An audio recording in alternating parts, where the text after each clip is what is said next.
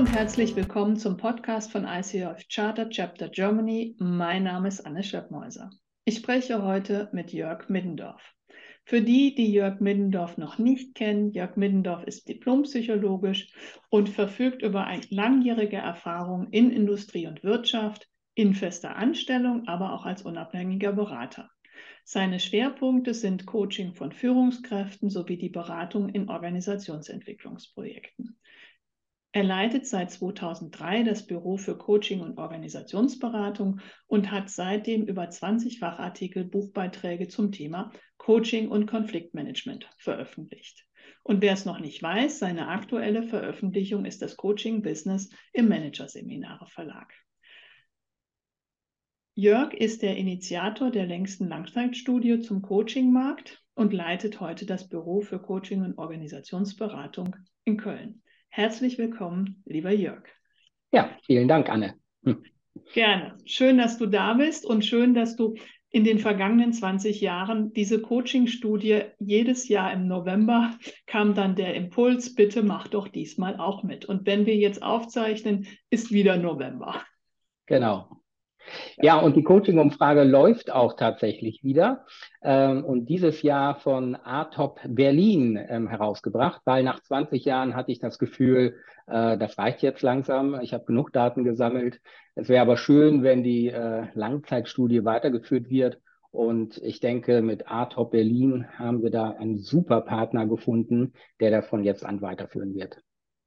Sehr, sehr schön. Und vielen Dank für diese Initiative, die du da vor 20 Jahren ins Leben gerufen hast. Was hat sich denn aus deiner Sicht in den letzten 20 Jahren in deiner Tätigkeit als Business Coach am stärksten verändert?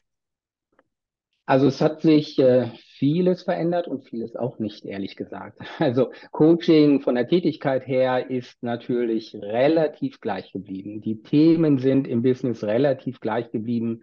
Also ne, ich komme in eine neue Rolle, möchte mich reflektieren. Ich habe ein kritisches Feedback bekommen, möchte mich reflektieren. Also der Bedarf für einen neutralen Sparingspartner ist natürlich nach wie vor da. Und in dem Sinne hat sich da nicht viel verändert im Coaching. Was sich verändert hat, äh, sehr zu meiner Freude, ist, sage ich mal, die Professionalität der HR-Abteilungen in Bezug auf Coaching. Also in ganz vielen HR-Abteilungen sitzen heute Personalentwicklerinnen, die alle eine Coaching-Ausbildung haben, die also ganz genau wissen, was Coaching ist. Ähm, das sind äh, Kolleginnen auf Augenhöhe, mit denen man Sachen diskutieren kann und die wissen auch Coaching viel genau einzusetzen. Und das war vor 20 Jahren tatsächlich noch nicht so durchgängig, ist jetzt aber auf jeden Fall in dem Bereich, wo ich arbeite, halt im Business, äh, bei größeren Wirtschaftsorganisationen gar kein Thema mehr. Das ist da vollkommen klar. Hm. Und da könnte man natürlich an der Stelle nochmal weiter vertiefen, was du denkst, was diesen, diese Entwicklung begünstigt hat. Gibt es da besondere Ursachen, die du da verorten kannst? Ja, eigentlich äh, das permanente Bestreben von Unternehmen, Weiterbildung zu verbessern. Also mhm. mehr aus Weiterbildung rauszubekommen, es kostet ja Geld. Und man hat gemerkt, dass mit Pauschalangeboten, One Size Fits All, man nicht so weit kommt, schon gar nicht im Management. Man braucht individuellere Angebote. Und deswegen ist ja Coaching überhaupt erst entstanden, äh, ne, von Top-Management-Beratung halt in den Business-Etagen, in den Führungsetagen, ähm, dass gesehen wurde, ja, die brauchen äh, diesen Sparingspartner und die Weiterbildung kann das nicht anbieten. Was sich dann gezeigt hat, ist eben, das brauchen nicht nur Manager, das brauchen oder können ganz viele Leute in der Organisation gebrauchen, so dass es auch jetzt quer durch die Organisationen läuft und praktisch schon zum Standardangebot gehört, äh, selbst wenn man ein Training macht, das im Vorfeld oder im Nachgang, wenn es zum Thema passt, noch ein individuelles Coaching mit angeboten wird. Also wirklich äh, der Suche nach mehr Effektivität von Weiterbildungsmaßnahmen. Das klingt ja schon so als eine Lobrede auf die besondere Effektivität von Coaching. Vielen Dank dafür. Und ähm, es gibt ja auch eine ganze Menge Menschen, die Coaching-Ausbildungen machen, an Coaching-Ausbildungen teilnehmen. Wie viel von denen deiner Eindruck nach ähm, wollen denn überhaupt als Coach arbeiten und was wissen die schon über den Markt, in den sie dann potenziell einsteigen? Ja, als Coach arbeiten wollen schon viele, aber wirklich äh, selbstständig als ähm, professioneller Coaching-Anbieter oder Anbieter von Coaching-Dienstleistungen auftreten, das wollen relativ wenig. Also ich würde mal sagen, so 20 Prozent ungefähr in einer Ausbildung, die tatsächlich äh, mit dem Gedanken spielen oder auch schon in der Planung sind, sich selbstständig zu machen oder zumindest in die Teilselbstständigkeit zu gehen. Die meisten machen das aus anderen Beweggründen. Sie wollen professioneller im Job auftreten. Sie wollen äh, Leute unterstützen, sei es als Führungskraft, sei es als Personalentwicklerin. Ähm, na, also das sind auch relativ viele. Und dann gibt es immer auch eine äh, größere Gruppe, die das nur für sich macht, also für die eigene persönliche Weiterentwicklung und Weiterbildung, äh, die wachsen wollen. Und ähm, zurzeit ist da für Coaching dran. Äh, vor 20 Jahren war da mal NLP dran. Da waren ganz viele Leute, die haben das auch nicht gemacht, um dann Therapie zu machen oder so. Die wollten für sich wachsen. Und aktuell ist das halt Coaching. Mhm. Ja, und dann gibt es ja auf dem Coaching-Markt ganz viele bunte Schattierungen. Und gibt es deiner Erfahrung nach wirklich so viele Scharlatane, die sich da rumtreiben? Ja, das, ähm, also das mit diesen Scharlatanen, das geistert äh, wirklich auch schon seit 20 Jahren durch die Presse zumindest, weil sich das super gut verkauft. So. Mhm. Und natürlich wird man einzelne Scharlatane finden. Äh, aber ehrlich gesagt, wenn ich gucke, welche Qualitätsstandards die Coachingverbände an den Tag legen, ne, die Ausbildungsinstitute, die zertifiziert oder akkreditiert sein müssen, äh, dann ist das eben nicht so. Also die meisten Leute verfügen über eine sehr fundierte Coaching-Ausbildung, die halt im Schnitt ein Jahr dauert, 150 ähm, oder 200 Stunden äh, umfasst oder manche sogar noch viel mehr. Und da kann man wirklich nicht von Scharlatan reden.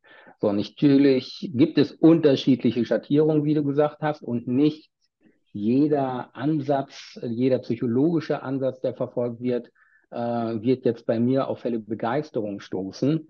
Aber deswegen sind die noch lange keine Scharlatane. Also ne, von daher, meine Erfahrung ist, die meisten Coaches am Markt, zumindestens wenn sie ähm, halt in einer akkreditierten Ausbildung waren oder und in einem Verband, äh, sind sehr fundiert ausgebildet.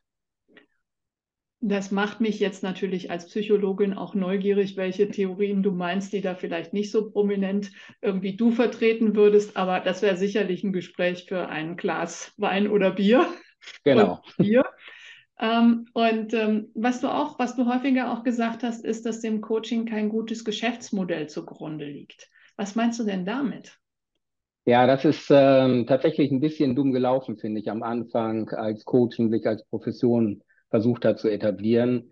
Also Coaching hat ja mehrere Quellen. Ne? Einmal die so schon erwähnte Top-Management-Beratung, dann aber natürlich auch so äh, die psychosoziale Beratung, also Supervision, Therapie und dann halt auch ähm, Coaching, äh, Coaching, Entschuldigung, Coaching im Sport. Das sind so die drei Quellen.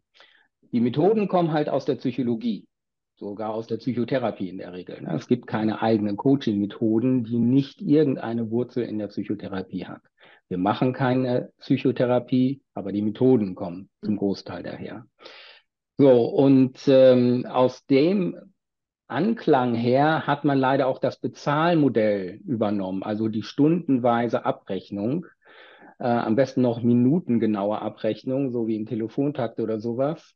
Ähm, aber das funktioniert eben als Business nicht. So. Und man hat leider versäumt, das Modell der Top-Management-Beratung zu übernehmen, wo man gesagt hat, wir machen hier ein Projekt, wir begleiten dich über einen gewissen Zeitraum, vielleicht äh, gibt es so und so viel ja, Zeit auch zur Verfügung. Ob das ausgefüllt wird oder nicht, äh, sei mal dahingestellt. Aber so, das ist ähm, ungefähr der Rahmen und dann wird das Projekt abgerechnet.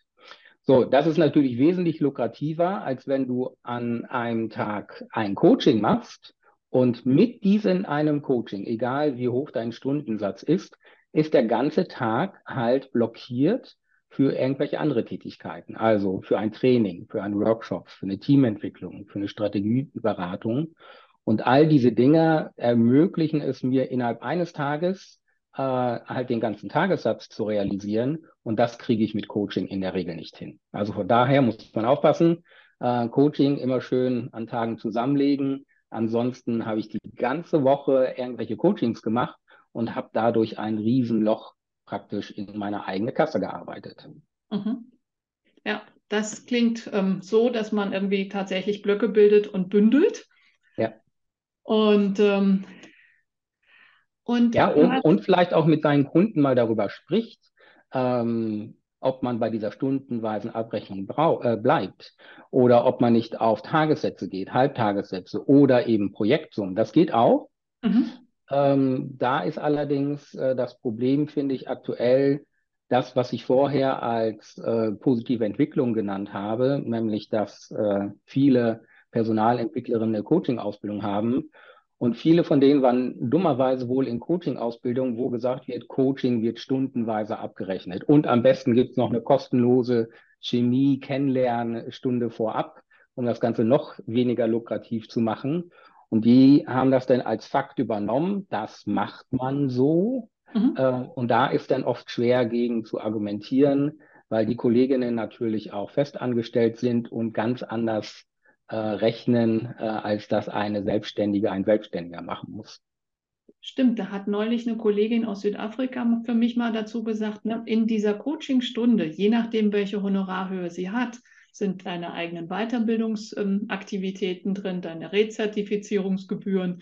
Und ähm, das ist nur, ne, um seine eigenen Zertifikate und auch Credentials aufrechtzuerhalten. Ja, und andersrum, wenn man sagt, okay, was für einen Nutzen stiftet denn Coaching? Also wenn man von der Nutzenbetrachtung herkommt, ähm, da müsste Coaching ja gleich viel, viel, ein Vielfaches teurer sein, weil wenn ein Manager sozusagen in einer für sich gesehene Notlage ist und durch solche Gespräche halt arbeitsfähig bleibt, nicht ausfällt, nicht in ein Burnout reingeht, ähm, so, dann ist natürlich der Nutzen halt sehr, sehr hoch und viel höher als äh, das Coaching-Honorar.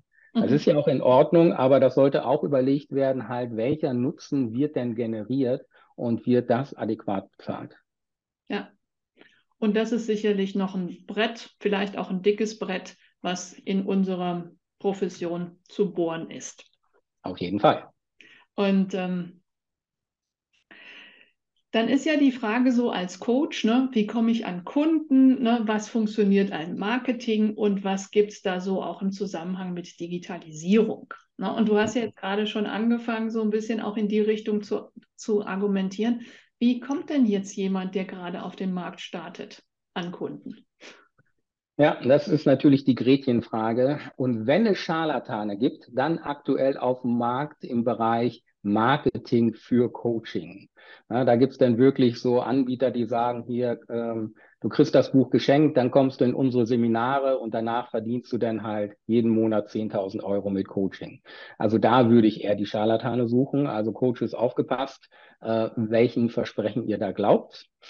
Ähm, und wenn einer sagt, er hat das Wissen darüber, so kommst du auf jeden Fall zu neuen Kunden, würde ich dieser Person schon mal nicht glauben. Das weiß ich natürlich auch nicht. So, ne? Also würde ich das wissen, hätte ich es aufgeschrieben und jeder von den Zuhörenden wüsste es und würde es genau so machen. Wir haben in der Umfrage, in der letzten Umfrage äh, dazu geguckt, was machen denn Coaches tatsächlich und wie zufrieden sind sie mit ihren ähm, Aktivitäten, um an neue Kunden zu kommen. Und da kam sehr deutlich raus, es gibt erstmal die große Unterscheidung, mache ich überhaupt was systematisch im Bereich Marketing oder mache ich das eher sporadisch? Und dann konnte man sehr schnell sehen und korrelieren, die, die was systematisch gemacht haben.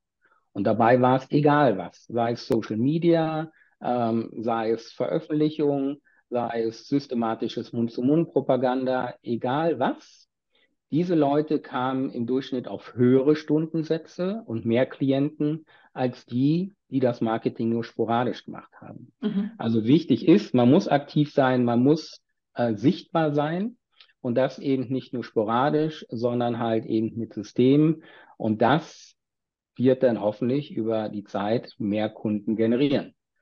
Aber ansonsten auch ganz klar, äh, die meisten haben gesagt, was für sie am einfachsten im Anführungsstriche und am sichersten wirkt, ist die Mund-zu-Mund-Propaganda. Also man macht was und wird weiterempfohlen. Mhm. Oder man macht äh, gute Seminare, gute Teamworkshops für den Kunden und dann wird man angefragt, machen Sie eigentlich auch Coaching? Mhm. Oder andersherum. So, ne? Und deswegen nochmal ganz wichtig, der Hinweis, Coaching ist ja nie das alleinige Business, sondern immer nur ein Mosaikstein in meinem Portfolio. Ich muss also gucken, was ist mein Portfolio und dafür muss ich meine Kunden finden und nicht nur einzeln für Coaching. Das äh, wird auf Dauer wahrscheinlich nicht so gut funktionieren. Und da gibt es ja bei diesen Marketingstrategien immer so die Frage, ne, stelle ich mich spitz auf oder mache ich mich hm. mit Bauchladen? Was wäre da deine Empfehlung als Marketingstrategie? Ja, ähm, also wie gesagt, zum einen, das Coaching kann nur Teil meines Angebots sein. Also von daher, wahrscheinlich muss ich da schon ein bisschen breiter aufgestellt sein, was so generell mein Angebot angeht. Und dann kann ich halt gucken, ob ich dann für die Coachings, die ich mache, nochmal äh, ein, ein spitzeres Angebot habe. Also dass ich dann der Coach bin für, weiß nicht, äh, Managerinnen, äh, die den nächsten Karriereschritt mach, machen wollen. Ne? Also sowas in der Art. Oder halt der Coach für freie Texter im Unternehmen oder nicht im Unternehmen, sondern außerhalb des Unternehmens, weil ich früher auch als Texter gearbeitet habe. Das hilft denn schon, seine Klientel zu bekommen. Aber wie gesagt, dadurch mache ich nicht insgesamt das große Business, sondern äh, das hilft mir dann noch innerhalb meines Portfolios nochmal so eine besondere Kante zu haben, an der Leute dann im positiven Sinne hängen bleiben und mit mir sprechen wollen. Was sich auch zeigt, das haben wir auch untersucht in der Coaching-Umfrage Deutschland, äh, dadurch generiert man in der Regel aber kein höheres Honorar. Selbst mhm. wenn ich spezialisiert bin, habe ich dadurch kein höheres Honorar. Es sei denn, meine Spezialisierung äh, bezieht sich auf Executive Coaching. Logischerweise ist dann das Honorar höher, weil in diesen Ebenen mehr generell bezahlt wird für alle äh, solche Dienstleistungen. Aber unabhängig davon, ob ich jetzt ähm, Karriere, Präsentation, Führung, Konflikt, Frauen oder sonst etwas als spezielles Thema habe, kriege ich dadurch nicht unbedingt äh, mehr Geld. Mhm. Das heißt, ähm, sich vielleicht auch immer mal wieder irgendwie die Frage zu stellen, ne, wie ne, wer bin ich oder was möchte ich eigentlich auf dem Markt anbieten? Wie werde ich wahrgenommen? Wie passt das zusammen? Und ähm, ja, und das ist aber ein ganz wichtiger Punkt. Wie werde ich wahrgenommen? Also ähm, ich kann ja eine Idee haben, ich möchte der Mensch sein, der äh, Leute gut in Konflikten coacht. Also nicht im Sinne eines Mediators, sondern wirklich Leute in die Lage versetzt, ähm, ja, ich sag mal, in Anführungsstrichen besser, konstruktiver, gesünder durch Konflikte zu gehen. So. Mhm. Dann biete ich das an, kriege auch meine Kunden, und, aber meine Kunden stellen fest, ja, äh, das Coaching insgesamt war hilfreich und interessanterweise für halt ähm, junge Manager mhm. oder für sehr erfahrene Manager. So, und äh, dafür fragen mich dann meine Kunden an, dann kann ich noch dreimal mit dem Fuß aufstampfen und sagen, ich möchte zum Thema Konflikt äh, gebucht werden. Aber die Kunden äh, buchen mich dann halt eben für junge Manager. So, mhm. und auf einmal bin ich der Spezialist für junge Manager, obwohl ich das nie sein wollte. Also diese Spezialisierung, was ein Marketing-Leute auch gerne erzählen, ne? guck dir Lothar Seiwert an, ne? nimm dir ein Thema Zeitmanagement und dann bist du der Papst äh, im Bereich Zeitmanagement. Ja, ist theoretisch komplett plausibel, gibt es auch Beispiele für, aber in der Realität ist meine Erfahrung, ist das viel interaktiver mit den Kunden und die Kunden definieren genauso meine Schwerpunkte, wie ich meine Schwerpunkte definiere. Mhm. Ja. Und vor Corona hätten wir wahrscheinlich gesagt, Coaching ist am allerbesten, wenn man face-to-face -face sich gegenüber sitzt. Und ich habe gestern noch mal nachgedacht, wie viele Kilometer Bahn ich da schon gefahren ja. bin, für Kunden hin und wieder zurück. Da waren ganze Tage weg für zwei Stunden. Und heute haben wir das Thema Digitalisierung auch im Coaching am Start. Wie denkst du darüber? Gott sei Dank, endlich. also wenn früher, ähm, ich bin ja in Köln, äh, wenn früher jemand aus München oder Hamburg angerufen hat zum Thema Coaching, habe ich immer gleich gesagt, also ich bin mir ganz, ganz sicher, dass es in München oder Hamburg auch gute Coaches gibt. Na, äh, vielleicht gucken wir da nochmal nach, weil so wie du gesagt hast, na, also für ein Coaching nach München fahren, von hier sechs Stunden oder so, und dann wieder zurück, das sind zwölf Stunden reine Fahrzeit, dann äh, muss ich den äh, Coaching-Klienten, weiß ich, mindestens anderthalb Tage in Rechnung stellen für ein mhm. zweistündiges Gespräch. Und das macht überhaupt keinen Sinn. mit der Digitalisierung ist das jetzt überhaupt kein Problem. Ne? Also ich coache Leute jetzt tatsächlich in ähm, Osteuropa, in den USA, ähm, ne, überall in Deutschland und es funktioniert. Mhm. Ähm, wir hatten schon sehr früh mal mit einem großen Kunden einen Coaching-Pool aufgebaut und dann war damals die Frage, funktioniert denn auch Telefoncoaching? Weil ähm, halt die Kunden überall äh, in Deutschland waren und die konnten auch nicht überall hinreisen. Und dann haben wir das ausprobiert. Also wir haben, äh, ich sag mal, Telefoncoachings wild ähm, ja, verschenkt, so verlost über ein Portal. Managementwissen Online gibt es immer noch. Mhm. Und ähm, haben das ausprobiert. So, und was rauskam, die Kunden, wir kannten die überhaupt nicht. Und ähm, wir hatten also kein vorher Chemistry-Meeting, kein Kennenlernen, sondern wir sind direkt ins Coaching eingestiegen. Und die Kunden, also unsere Coaching-Klienten waren sehr zufrieden mit den Coachings. Die einzigen, die ein Problem damit hatten, waren die Coaches. Also da gab es welche, die ähm, konnten sich schnell, schnell darauf einstellen. Durch das Auditive bekommt man genauso viel an Stimmung mit, an, an ich sag mal, Vibrations, äh, wie wenn man sich gegenüber sitzt. Ja. Aber manche wollten es einfach nicht. Sie sind nicht umsonst Coach geworden. Sie wollten halt mit Menschen in einem Raum sein, äh, entspannt äh, einen Kaffee oder Tee trinken und miteinander reden. So. Also die Coaches hatten da größere Bedenken als die Klienten und die Pandemie hat uns dann gelehrt, ja, ne, es funktioniert und heute, glaube ich, gibt es nur noch wenige Coaches, äh, die bestreiten würden, dass Coaching online auch gut funktionieren kann. Ja, das ist tatsächlich eine Erleichterung und führt gleichzeitig dazu, dass du, ne, also zumindest was meinen Tag angeht, durchaus getaktet bist und ähm, es eine ähm, Revolution war, sich Viertelstunden zwischendurch einfach ähm, kontinuierlich freizuhalten. Weil man back-to-back -back ist tatsächlich dann auch nicht so schön. Nee, genau, aber das gibt äh, ähm, vielleicht in Zukunft natürlich die Möglichkeit, dass Coaching an sich als Business auch besser funktioniert. Da muss ich natürlich sehr genau haushalten mit meinen ähm, Kräften, mit meinen Ressourcen. Äh, aber dadurch ist es dann natürlich auch möglich, dass ich fünf Coaching-Klienten am mhm. Tag habe. Das war früher halt eben nicht möglich, wenn man reisen musste ähm, oder ne, wenn die alle kamen. Das war ja eher unwahrscheinlich, dass die dann alle gekommen sind. Jetzt hat man, sage ich mal, einen größeren Markt letztendlich, einen internationalen Markt. Mhm. Ähm, na, und da ist das dann schon eher möglich. Stimmt. Und vielleicht zur abschließenden Frage, weil du ja derjenige bist, der so den Längsschnitt am längsten beobachtest. Wie siehst du dir denn die Zukunft im Coaching und was wünschst du dir für diese Zukunft des Coachings? Also erstmal denke ich, Coaching wird es auf jeden Fall weitergeben. Also ne, solange äh, Leute äh, professionell unterwegs sind, arbeiten und andere Leute professionell äh, diese Menschen unterstützen, wird es Coaching geben. Vielleicht nicht unter dem Begriff so, das weiß ich nicht. Mhm. Äh, aber Coaching gab es natürlich auch schon, bevor der Begriff Coaching überhaupt im Markt gebraucht wurde. Ne? Das nannte sich dann irgendwie anders, Führungskräfteberatung oder teilweise auch Supervision, ähm, aber Coaching gab es. Mhm. So, also von daher wird es auch immer geben. Äh, was ich mir wünsche, ist natürlich, dass Coaching und jetzt mal auf Deutschland gesehen, insofern professioneller wird, als dass die Coaching-Verbände stärker zusammenarbeiten. Wir haben ja immer noch über 2025 war ja wie viele Coaching-Verbände. Ähm, und das ist nicht hilfreich. Das ist für unsere Klienten nicht hilfreich. Ähm, das ist auch für Coaches nicht hilfreich.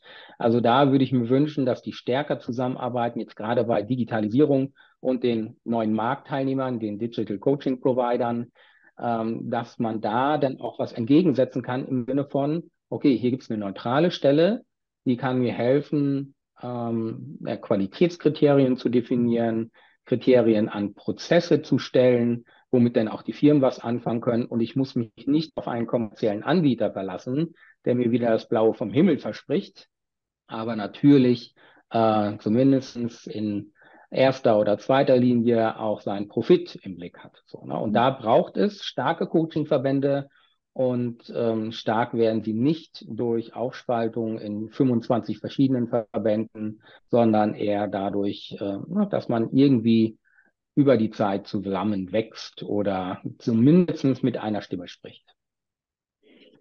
Vielen, vielen Dank. Und ähm, gibt es noch ein letztes Wort, was du richten magst an die Coaches selber im Hinblick auf die also Zukunft? Ich, ja, ich denke, also mit Blick auf die Zukunft ähm, halt letztendlich gilt für uns als Coaches das, was wir auch äh, hören von unseren Klienten, was wir mit unseren Klienten besprechen, halt äh, die Fähigkeit, offen zu sein, im Dialog zu sein, sich weiterzuentwickeln. Das sind ähm, ja also Kernvoraussetzungen für Erfolg im Beruf. Und das gilt für mich auch äh, für das Thema Coaching. Ähm, skeptisch sein gegenüber alten Gewissheiten, Dinge immer mal wieder in Frage stellen und so im Dialog mit anderen sich weiterzuentwickeln. Das äh, wünsche ich allen Coaches. Äh, das äh, wünsche ich mir selber auch, dass ich da mhm. entsprechend äh, offen genug für bleibe. Und ja, das denke ich ist etwas, was uns allen hilft. Vielen, vielen Dank, lieber Jörg, für deinen Beitrag zum deutschen Coaching-Business in den vergangenen 20 Jahren. Und ich freue mich auf weitere Buchprojekte und auch Begegnungen. In diesem Sinne, vielen Dank. Ich danke dir, Anne.